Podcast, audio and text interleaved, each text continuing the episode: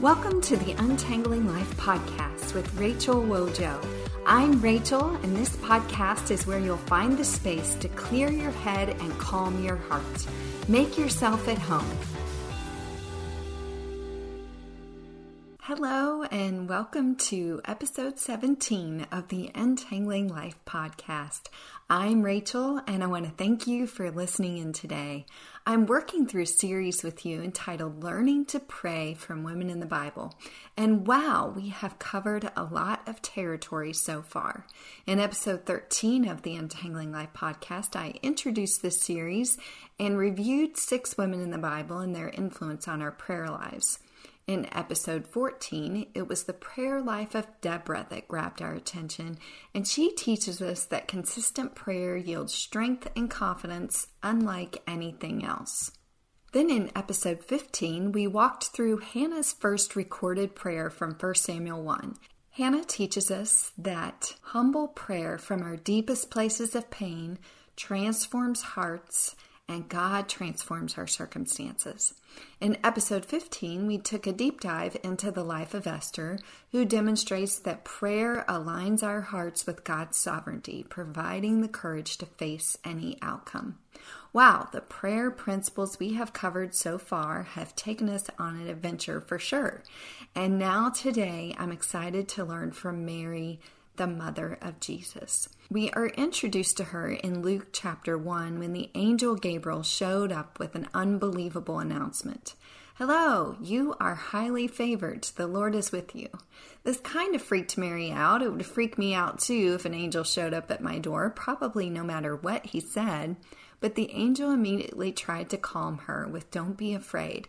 And the Bible says in Luke 1 30 to 33, But the Lord said to her, do not be afraid, Mary. You have found favor with God. You will conceive and give birth to a son, and you are to call him Jesus. He will be great, and he will be called the Son of the Most High. The Lord God will give him the throne of his father David, and he will reign over Jacob's descendants forever. His kingdom will never end. Mary's response is a question. She doesn't even get to the angel's description of who is being born. She stops at, You will conceive and give birth to a son. And her question is, How can that possibly happen? She knew that what the angel was telling her was physically impossible. She was a virgin, and for her, there was only one way to get pregnant, right? But the angel further explains that this baby will not come in the conventional way. No, the Holy Spirit would come over Mary, and the power of the Lord would take over her body in a miraculous manner. The one God would place in her womb would be his son and be called the Son of God. Gabriel reminded Mary that no word from God will ever fail. Mary's response is so pivotal in this moment. I wish we could see her facial expressions or could hear the sound of her voice. Her response is, I am the Lord's servant. May your word to me be fulfilled. Think about that. The first phrase, I am the Lord's servant. She had a relationship with God. Not only did she know him, but she had given her life to him. She longed to serve him with all her heart. How do you suppose she could reply to the angel in this way on the spot? Because she'd already determined that God was her refuge and strength, a very present help in trouble, long before the angel showed up in front of her. I'm guessing she knew the prophecy of Isaiah, who declared that the Lord would bring his people a sign. A virgin would conceive and give birth to a son whose name is Emmanuel, God with us. The angel had reminded her that no word from God would ever fail, and she chose to remember this, to focus on it. This is what Mary teaches us about her relationship with the Lord in prayer and promise. You see, believing that God will keep his word fuels a strong prayer life. Mary's faith was firmly established, rooted to the point that a visit from an angel could not upturn it. After telling the angel she was the Lord's servant, she then said, May your word to me be fulfilled. She humbly accepted Gabriel's message as the one for her life, and she recognized the importance of sending him on with a promise of her own. She was saying, If this is what God has for me, then I want it too. You know, I've been in places in my life where my circumstances or situation was not what I wanted in my life.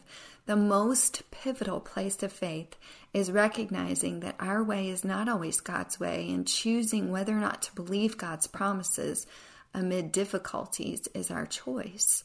For many years, I bargained with God over my daughter Taylor's disease. I would pray, Lord, if you'll just show me how I need to change or what I need to do in order to cure my Taylor from the slow death, then I'll do it, whatever it is. I had to choose if I believe God is who He says He is or not. I had to decide to say, Lord, if this is what you have for me, for my family, if this path of slow neurological decline is part of your master plan, then I can't get through it without you. Like Mary, I learned to say, Keep your promises to me, Lord Jesus. And I'm here to tell you, He has done that far beyond my wildest imagination. After the angel left, Mary threw a bag together and rushed over to her cousin's house. As soon as she entered Elizabeth's house and called out, Hello, the baby inside Elizabeth's womb leaped for joy, and she made a de- declaration over Mary. She said, Blessed is she who has believed that the Lord will fill, fulfill his promises to her. I love that Elizabeth's declaration is plural. Not just one promise from God, promises, plural. I think a lot of us like to pick and choose the promises we believe. We forget that there are many, many promises of God in the Bible, and that every single one of them is just as true for us today as they were to Mary when the angel Gabriel stood in front of her. I'm preaching to my own heart here.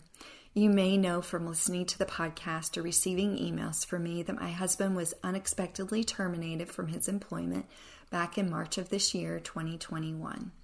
Now, our family has seen God provide in crazy ways in the early years of mine and Matt's marriage, and really throughout my entire ministry for the last 12 years. I know God is bigger than anything we can ask or imagine according to Ephesians 3:20. But like you, my faith is still growing, it's still being strengthened day by day. There is always room for growth. When my husband lost his job, I honestly considered it a blessing in disguise. We had been praying for two years that he would find another job, that God would take him out of the place he was working in. It was toxic environment. And so I considered this termination to be God's weird way of taking him out. However, I told myself this was a temporary glitch. I would have never dreamed that it would turn into an eight month journey of unemployment. I've kept a journal of blessings and provision from the Lord during this time, and it will blow your socks off. One day soon, I plan to share how God has given our daily bread during this season. The entire journey of the last eight months has been truly miraculous. But hold on to your hat, friend, because this next story will blow your mind. I need to preface this by laying out the facts a bit. God truly has miraculously provided for our family in multiple ways through multiple avenues. His timing throughout the last eight months has been impe- impeccable, and may I say that his timing is always perfect. It's just that sometimes we are hyper aware to see him at work. That's what it means to rely on Him daily. It's a privileged position. I've said over and over again throughout the last eight months that it is miraculous how our bills have been paid monthly from the Holy Spirit prompting me to create the 31 Days of Prayers for the Heart prayer card product line, to work opportunities for me, to gifts from others, to beyond belief circumstances, God has provided our monthly budget. We have been fed and clothed, and no one has gone without the basic necessities, though it has been tight. But we have needed to place our house payment on deferment. And this is the lone issue that at times has caused doubt for me. You see, God gave us our house to begin with. That's another story for another time, but I know without a doubt that God gave us our home. He owns everything, anyways, right? So, several times throughout the last few months, I've held up our home to the Lord and reminded myself, God, it's yours. This weight of being unable to pay our house payment has been the one thing that the enemy's tried to use to make me forget God's promises. And I've hit my knees many nights in the middle of the night and early mornings before anyone was up, letting God know that I believe He is our provider. And even if I still believe He only ever wants the best for His children. So last Tuesday, I was finishing up the dinner dishes after a marathon day of coaching writers and speakers when a few texts came in. It was almost 9 p.m. and it was obviously very dark out. One of the texts was from a number I didn't know. It read, Rachel, you don't know me, but a friend has left a gift for you. Please go to your backyard and look for a yellow envelope underneath the green balance beam. After reading this, I was unsure if I should even open the back door. I'm thinking, should I grab a taser first? But after a moment, I thought, no, this friend must know us. So I grabbed my shoes and headed out to the yard. Sure enough, there was a yellow envelope underneath the girl's balance beam, and I immediately brought it in and went to the garage where my husband was working on prayer card stands. With shaking hands, I opened the envelope, and inside was a typed letter that read, Matt, Rachel, and family. The angel of the Lord found you in the wilderness. Genesis 16 7. Our Lord sees you. Sees is in capital letters. Nothing escapes his notice. Know that this is his provision. It is a demonstration of his faithfulness, a reward for your faithfulness. There was also a bank envelope inside the yellow envelope. It was filled with cash 49 $100 bills and five $20 bills. Someone who did not want to be known gave us $5,000 cash. Matt and I stood in our garage going, What in the world just happened? We felt like we were in a movie.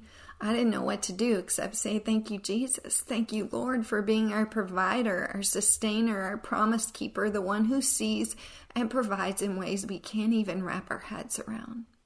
If you're struggling to believe that God still keeps his promises, remember the promise Isaiah made years and years before the angel stood in front of Mary. A virgin will conceive and she will bring forth the Son of God, Emmanuel, God with us. Blessed is she who has believed that the Lord would fulfill his promises to her. And that, my friends, is today's thread of hope. Each episode of Untangling Life concludes with a segment called On My Desk. If you long to develop a close relationship with the Lord so that you can remember He keeps His promises, then 31 Days of Prayers for the Heart prayer cards will meet you in your hardest moments to clear your head and calm your heart in the chaos of life. For this episode, you'll find 31 days of prayers on the heart, prayers for the heart on my desk, a prayer card set and display stand that will beautify your heart and your home. Also, this week on my desk, the Thankful, Grateful, Blessed Bible Reading Plan and Journal digital download, I printed mine out. This journal invites you to recount God's blessings in your life and embrace the heart of thanksgiving. Each day includes two pages with a focused topical scripture reading, prayer journaling mini sections, and journaling questions devoted to reflecting on the scripture, the principles in the passage, and three gratitude journaling prompts each day. Thanks so much for listening today. Until next time, God sees you and knows your need. Thank you for listening to the Untangling Life podcast with Rachel Wojo. If you enjoyed this podcast episode, be sure to subscribe. For show notes and free resources, visit rachelwojo.com. See you again soon.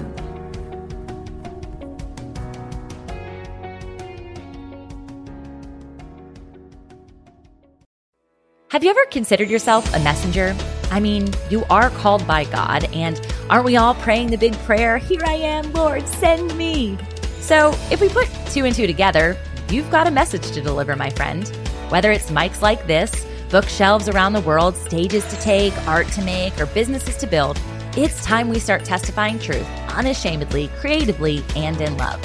My name is Tamara Andress, the host of the Messenger Movement podcast, which is designed to catalyze Christians to speak write, build, and testify. I use my mic like a machete, so if you don't like to get your toes stepped on or pushed off cliffs to finally jump on in with Jesus, I may be too much for you.